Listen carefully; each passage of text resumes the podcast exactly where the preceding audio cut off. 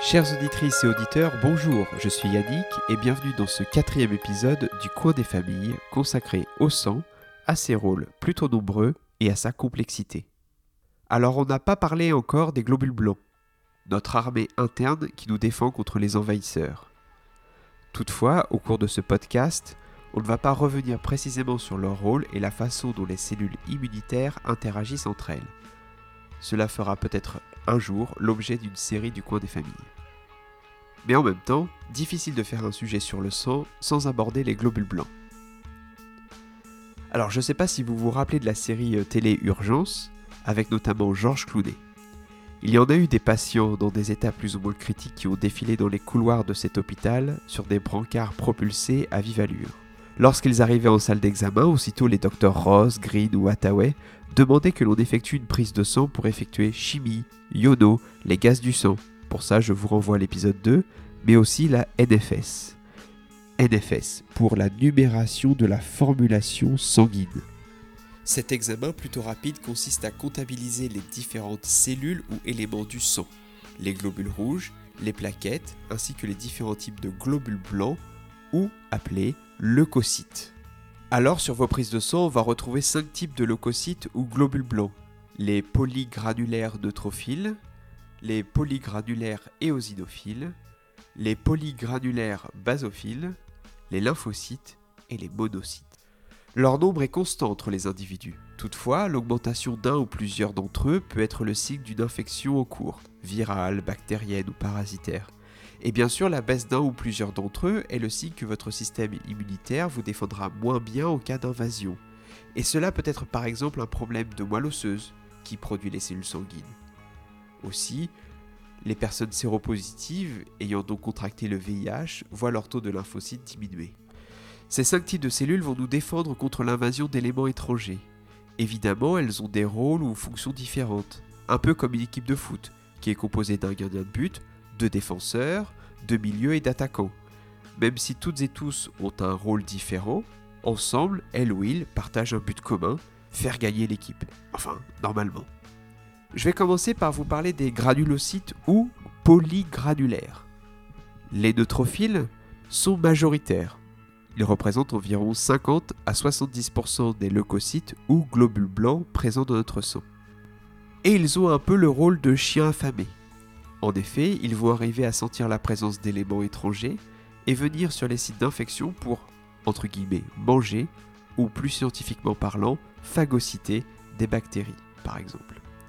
Les monocytes, eux aussi, ont ce rôle-là, mais eux vont activer les lymphocytes en plus si une réponse plus importante est nécessaire. Pour en finir avec les polygranulaires ou granulocytes, on va retrouver les basophiles et les éosinophiles. Ils interviennent tous deux dans la réponse allergique, qui est une réponse immunitaire exagérée. Et comme c'est le sujet de notre prochain coin des familles, on n'en dira pas plus aujourd'hui.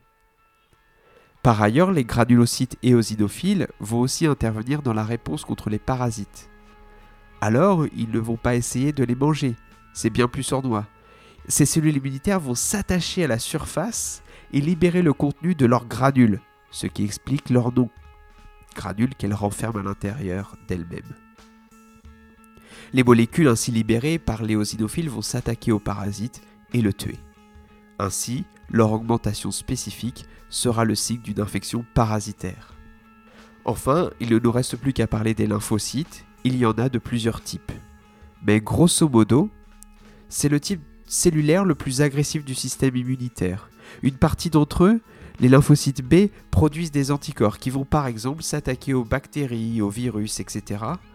Pour faire simple, les anticorps sont comme des missiles téléguidés et contrairement à la guerre, ne vont reconnaître et provoquer la destruction uniquement de l'ennemi, l'élément visé. Parmi les lymphocytes, on retrouve aussi les lymphocytes T qui vont s'attaquer aux cellules malades comme les cellules infectées par un virus ou des cellules cancéreuses. Pour information, on retrouve aussi des lymphocytes appelés natural killer ou tueurs naturels, juste pour vous faire une idée de leur efficacité. Enfin, outre la NFS, une analyse des protéines libres du sang peut donner de nombreux indices sur notre état de santé. C'est un examen très courant qui permet d'évaluer la fonction de certains organes comme le foie ou les reins et de mettre en évidence certaines anomalies syndrome inflammatoire, maladie auto-immune, lymphome, etc. Sans rentrer dans des détails très compliqués, il existe deux familles de protéines présentes dans le plasma, les albumines et les globulines. L'albumine est la protéine la plus importante du sang, environ 60%. Elle est fabriquée par le foie et est indispensable aux échanges de liquide entre le sang et les différents organes ou tissus. Elle est donc indispensable. Et un faible taux d'albumine peut être lié à un problème de foie, de rein ou à des œdèmes. Toutefois, revenons au système immunitaire. Justement, les globulines. Les analyser, c'est très important. On y retrouve différents types et sous-types.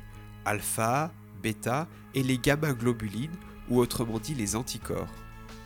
Mais parmi les anticorps produits par les lymphocytes B, on retrouve 5 classes A, G, D, E Or, tous ces types ne sont pas produits forcément au même moment, et donc les chercher peut permettre d'orienter le diagnostic. Par exemple, une augmentation des types A, G, M est souvent le signe d'une réponse immunitaire normale, et lorsque c'est le type E, généralement cela traduit plutôt des allergies.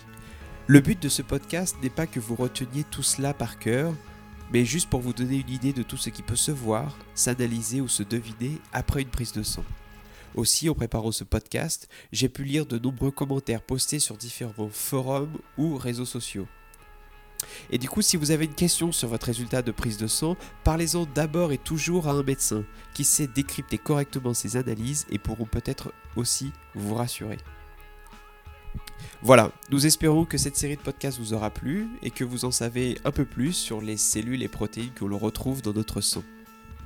Je vous laisse avec un autre type de protéines pour un ultime épisode, qui sera cette fois-ci plutôt consacré à vos enfants. En effet, on va leur raconter l'histoire de Kimi, une protéine du sang dont la mission est de tirer sur la sonnette d'alarme lorsqu'arrive une méchante bactérie. En attendant, n'hésitez pas à parler de ce podcast autour de vous et si jamais vous avez des questions, envoyez-nous un message par Facebook ou sur notre site internet. Si vous êtes nombreux et nombreux à nous écrire, on fera prochainement une FAQ sur le sang. D'ici là, portez-vous bien, merci de votre écoute et à très bientôt.